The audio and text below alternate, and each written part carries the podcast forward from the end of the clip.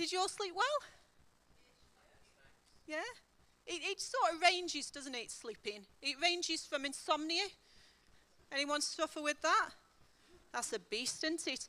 To, let me get it right how you pronounce it, narcolepsy.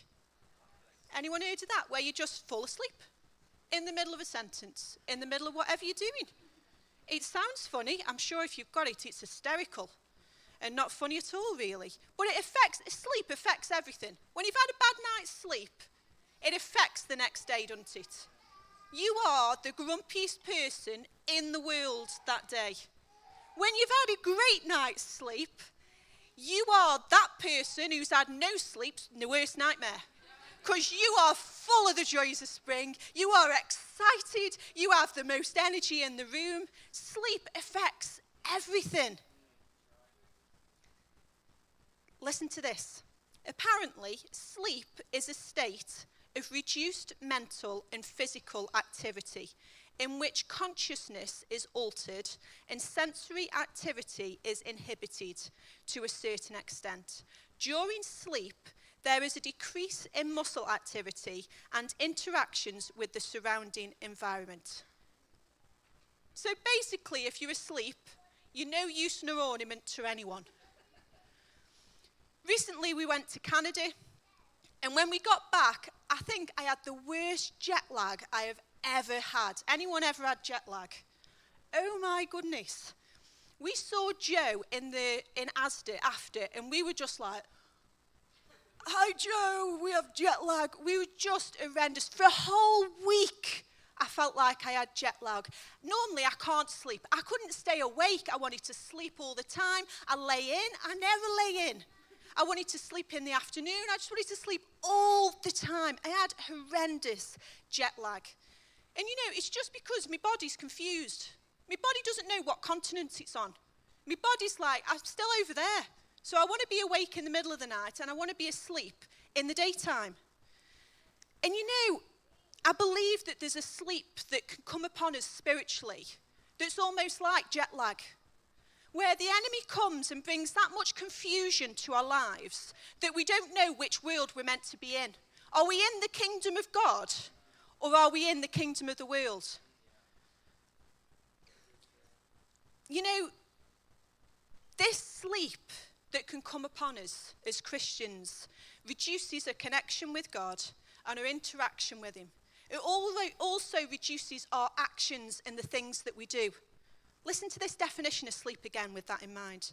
Sleep is a state of reduced mental and physical activity in which consciousness is altered and sensory activity is inhibited to a certain extent. During sleep, there is a decrease in muscle activity and interactions with the surrounding environment. Think about that, but spiritually. Do you ever feel like there's not much muscle activity going on?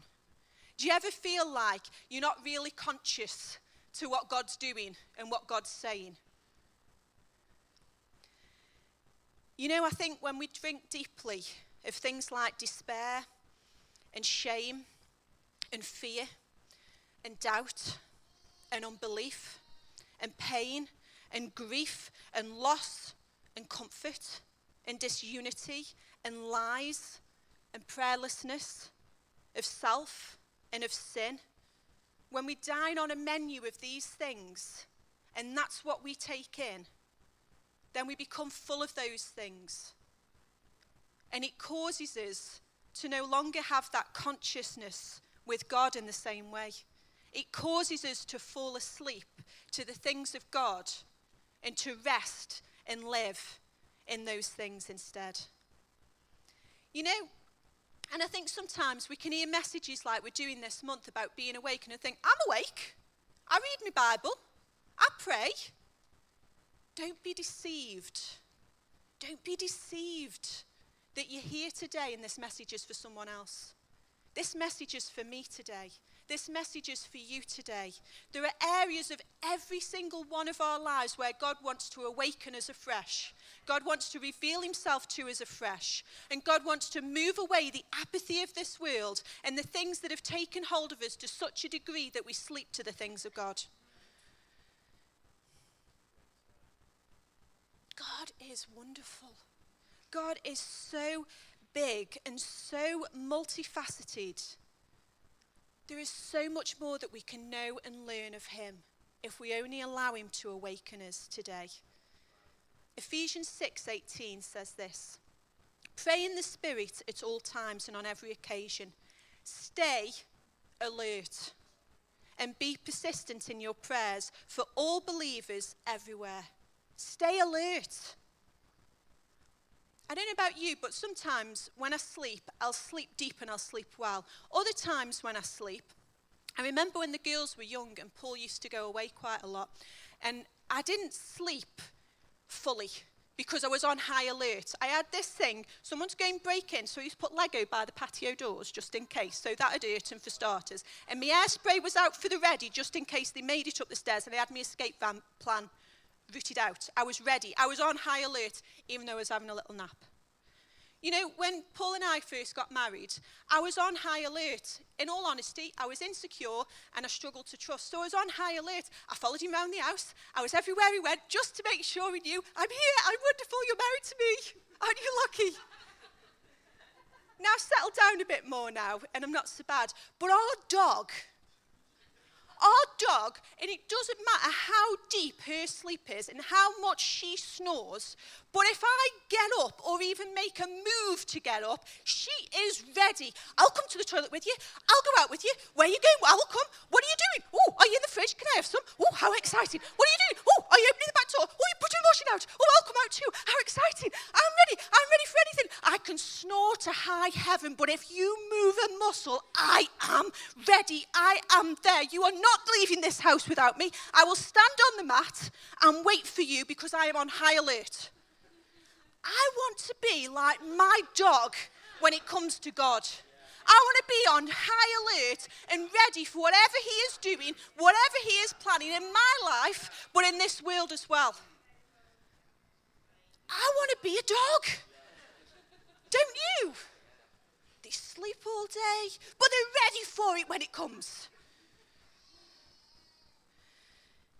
You know, Jesus is captivating. And if he truly, truly is, then we would move mountains to be where he is and to go where he goes and to be in his presence. You know, I'd rather be awake in the things of God than asleep in the comforts of this world. You've got to ask yourself how much do I find Jesus captivating? Am I really captivated by Jesus? Or am I just going through the motions of life? Am I really on high alert, ready because I don't want to leave his side, because I want to know where he is and what he's doing? Or am I just like, yeah, that'll be all right on a Sunday morning, but the rest of the week I'll just do my own thing? Am I really awake to how much Jesus is captivating and wonderful and fantastic and the only one who can bring life and health and everything I need to me. I love the friends of the sick person in Luke 5 where they actually pull a hole in someone's roof to get their friend to Jesus. I love the woman with the issue of of blood in Luke 8, and she pushes through the crowd just to touch the hem of his garment.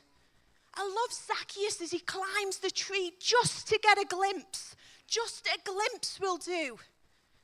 You know, these people broke property, broke religious laws. They weren't bothered. They just wanted Jesus because they were captivated by him because there weren't things that have caused them to fall asleep to how fantastic, how wonderful, how mesmerizing, how amazing He is. And the biggest problem I feel that we face as Christians is we forget what a beautiful name it is. What a powerful name it is. The name of Jesus Christ our Lord.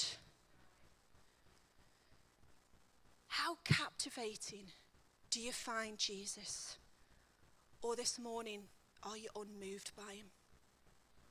This morning, Jesus wants to move you from your place of comfort and apathy into a place of resurrection power and of life that He wants to breathe in and through you. I'm going to read quite a chunk of John, and please bear with me because I think it's important that we work our way through it. And some of you know, may know this account really well, but we're going to go for it. So, John 11, and I'm going to read verses 1 to 7, and I'm going to skip a bit and read verses 17 to 44. It says, A man named Lazarus was sick. He lived in Bethany with his sisters, Mary and Martha. This is the Mary who later poured the expensive perfume on the Lord's feet and wiped them with her hair. Her brother Lazarus was sick. Do you get the point? They've told us twice Lazarus is sick. So the two sisters sent a message to Jesus telling him, Lord, your dear friend is very sick. But when Jesus heard about it, he said, Lazarus' sickness is not unto death. No, it happened for the glory of God, so that the Son of God will receive glory from this. So although Jesus loved Mary, sorry, Martha, Mary, and Lazarus, he stayed where he was for the next two days. Finally, he said to his disciples, Let's go back to Judea. And then we're picking it up in verse 17. When Jesus arrived at Bethany, he was told that Lazarus had already been in the grave for four days. Bethany was only a few miles down the road from Ju- Jerusalem, and many of the people had come to console Martha and Mary in their loss. When Martha got word that Jesus was coming, she went out to meet him, but Mary stayed in the house. Martha said to Jesus, Lord, if only you had been here, my brother would not have died. But even now, I know that God will give you whatever you ask. Jesus told her, Your brother will rise again. Yes, Martha said, He will rise when everyone else rises in the last day. Jesus told her, I am the resurrection and the life. Anyone who believes in me will live even after dying. Everyone who lives in me and believes in me will never, ever die. Do you believe this, Martha? Yes, Lord, she told him. I have always believed you are the Messiah, the Son of God, the one who has come into this world from God. Then she returned to Mary. She called Mary aside from the mourners and told her, The teacher is here and wants to see you. So Mary immediately went to him. Jesus had stayed outside of the village at the place where Martha met him. When the people who were at the house consoling Mary saw her leave so hastily, they assumed she was going to Lazarus' grave to weep. So they followed her there. When Mary arrived and saw Jesus, she fell at his feet and said, Lord, if only you had been here my brother would not have died. When Jesus saw her weeping and saw the other people wailing with her, a deep anger welled up within him, and he was deeply troubled. Where have you put him? He asked them. They told him, Lord, come and see. Then Jesus wept. The people who were standing nearby said, See how much he loved him. But some said, This man healed a blind man. Couldn't he have kept Lazarus from dying? Jesus was still angry as he arrived at the tomb, a cave with a stone rolled across its entrance. Roll the stone aside, Jesus told them. But Martha, the dead man's sister, protested, Lord, it has been, he has been dead for four days. The smell will be terrible. Jesus responded, Didn't I tell you that if you would, didn't I tell you that you would see God's glory if you believe? So they rolled the stone aside. Then Jesus looked up to heaven and said, Father, thank you for hearing me. You always hear me. But I said it out loud for the sake of these people standing here, so that they will believe you sent me. Then Jesus shouted, Lazarus, come out. And the dead man came out, his hands and feet bound in grave clothes, his face wrapped in a headcloth. Jesus told them, Unwrap him and let him go. I don't really need to say anything else, do I? But I'm going to. I've got a couple of questions for you this morning.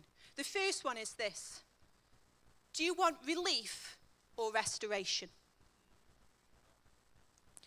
Very often we look for relief over restoration.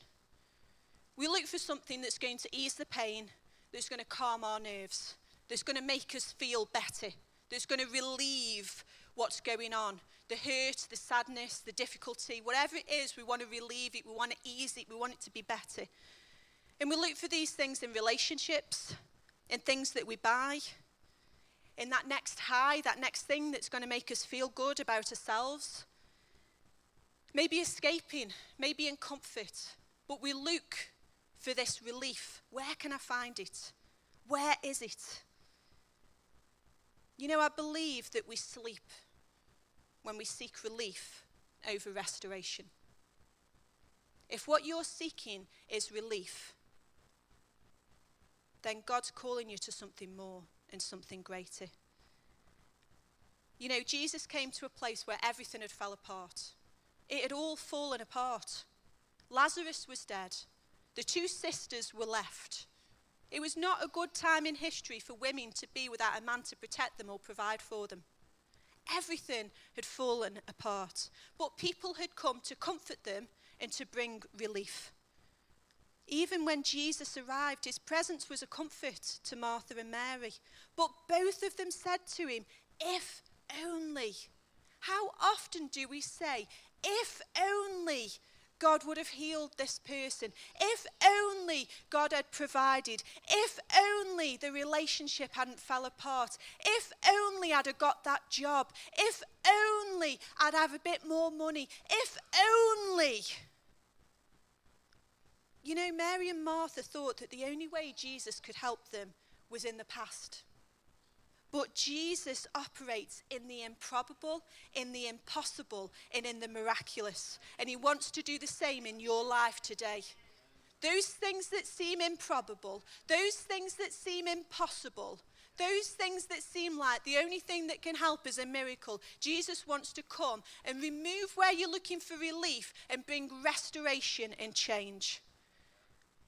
Jesus came to restore not only Lazarus, but the world. And you know, restoration can be a messy business. It's painful, it can be scary. When you restore things, you strip them back. Sometimes they have to be rebroken, sometimes they have to be taken apart. But we don't like that, so we seek relief. We seek relief instead. Oh, it's all right now. Oh, thank goodness for that. But God wants to change you so completely that he can send you out with his good news and his message. He doesn't just want to bring relief to your life and ease your burdens and ease your pain, but he wants to bring restoration and resurrection power. You know, I remember when I was in my early 20s, and um, I used to borrow my mum's car and drive my mum's car. And my mum and dad had gone on holiday. And so I was like, I've got the car for two weeks. And um, we went out somewhere and it was wet and it was dark and the roads were very bendy.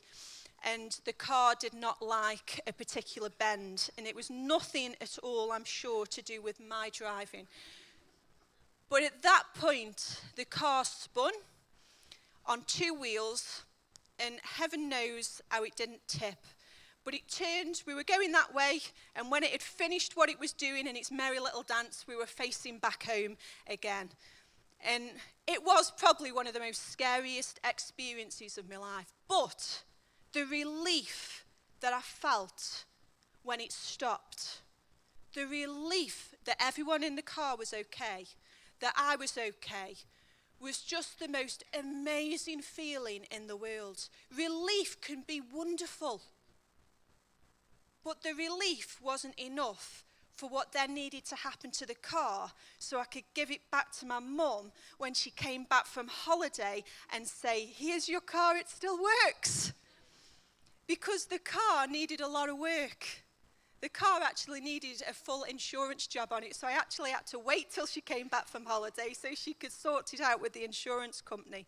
But it needed restoring. My relief was not enough to fix that car.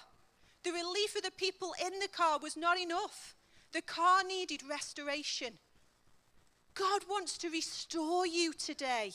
He doesn't just want to make you feel better. He just doesn't want to make everything go away and be all right. He wants to restore you and give you a new outlook on life and give you a new heart and a new mind to what you're doing.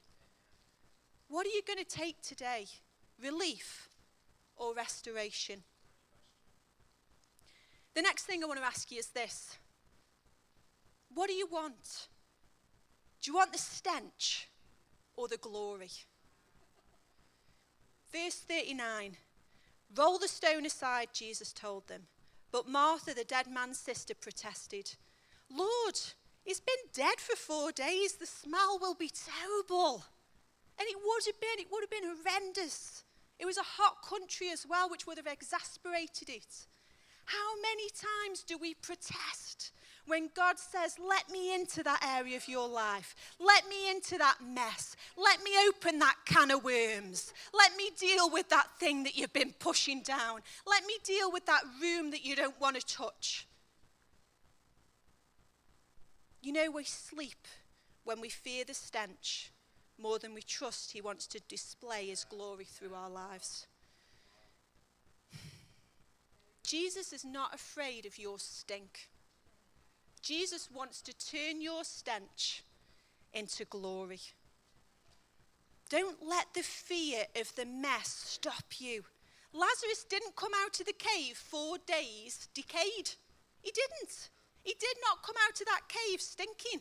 He came out of the cave revealing God's glory. He came out of the cave ready to live again. He came out of the cave ready to testify because they weren't afraid of the mess and the stench in his life, but they trusted God that God's glory would be revealed. And do you know why? Because Jesus was standing outside praying for him. Jesus is standing outside the stench of your life and he is praying for you and believing for change and transformation and that you can come out and bring glory to him. And you know, Jesus trusted Lazarus with this testimony. He trusted him. He trusted that Lazarus was going to glorify him with his testimony. That he was the Messiah. That he was, he had all authority, even over death. And that's why he waited four days. He waited all of those days. You know, and many people say, oh, he waited all those days because the Sadducees had this issue with people couldn't be rose from the dead. They didn't believe in that, but they believed in Jewish tradition that the spirit only hovered over the body for three days. So then, if it was the fourth day, then that spirit had gone. So that didn't make any sense. So the Jews would have, it doesn't matter whether you're a Sadducee or a Pharisee or wherever you are, but what Jesus did on that day rocked the whole belief system of the Jews and about what they thought about death. And Jesus said, I am bigger than death. I am bigger than your stench and your mess and that thing that's holding you back all of your life, that's kept you entombed. I am bigger than it. And my glory can be shone through your life if you'll only allow me in. Jesus wants to trust you with this testimony, but you've got to go through the test. You've got to stick at it. You've got to believe He's there with you. You know, we all make wrong choices. We struggle with grief and with loss, with trauma and pain. Let Him turn your stench into glory. You know, the best part about Lazarus in early church tradition is that it suggests that he went on to live in Cyprus and became a bishop there and that he lived for another 30 years. Another 30 years of telling people, I am the man that Jesus raised from the dead. I am the man who was dead for four days and I stunk, and Jesus turned my stench into glory. Jesus wants to turn the stench of your life into His glory, but you have to follow Him. You have to respond to Him. And so this morning, Jesus is calling you come out. Come out from where you are. You know, the word come out means deuro. And it means, and it was the same word that Jesus used when he called his disciples. Come follow me was the same word he used as he called when he called Lazarus. It was the same word that he used when the rich young ruler and he said, Come follow me. It was the same word that he used when he said, Come to me, all of you who are weary and heavy laden. And he used the same word to Lazarus and said, Come follow me. He's dead, but he's saying, Come follow me. And what it means when you break it down is until now, come here. Until now, come here. which basically means you've existed this way until now, but now, come.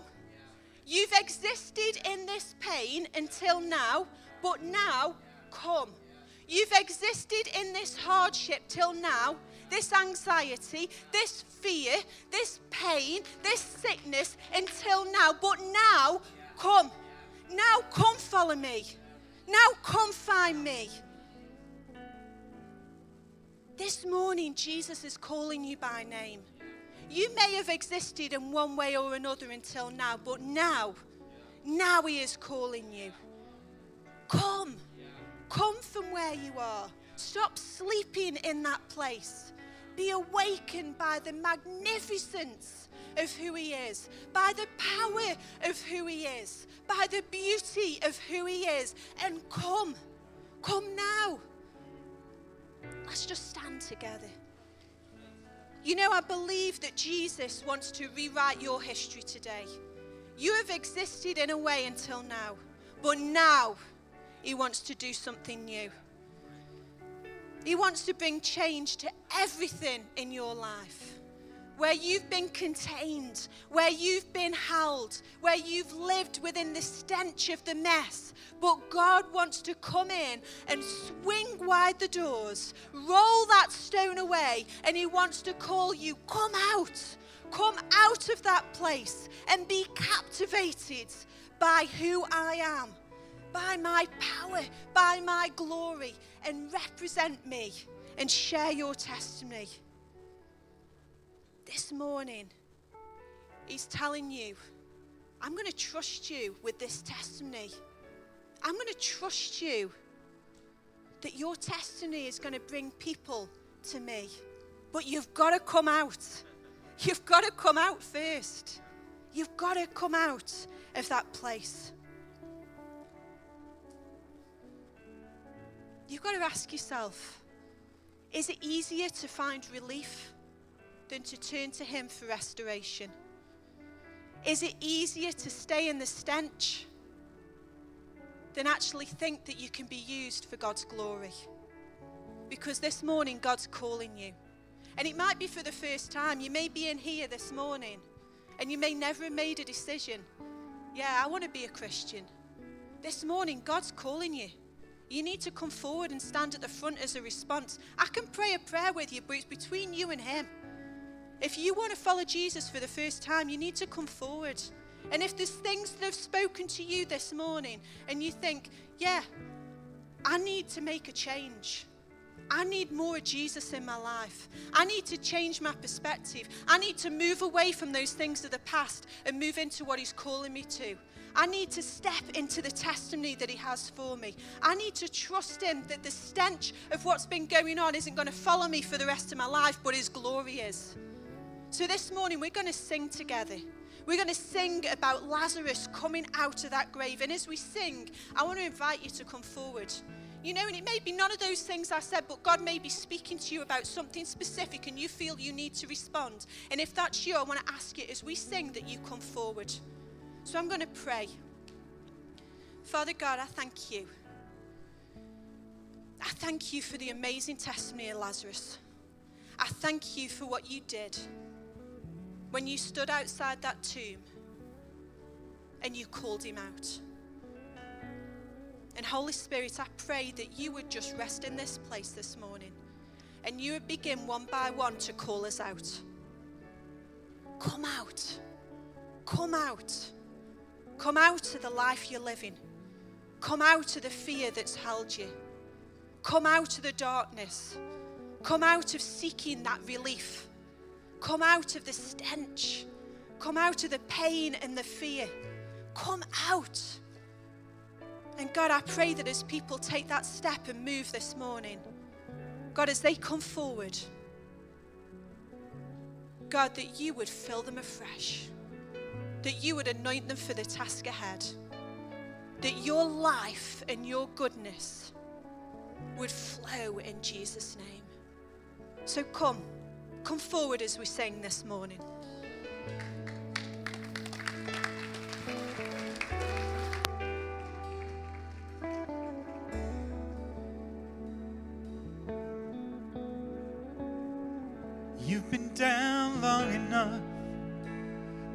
Walking in chains.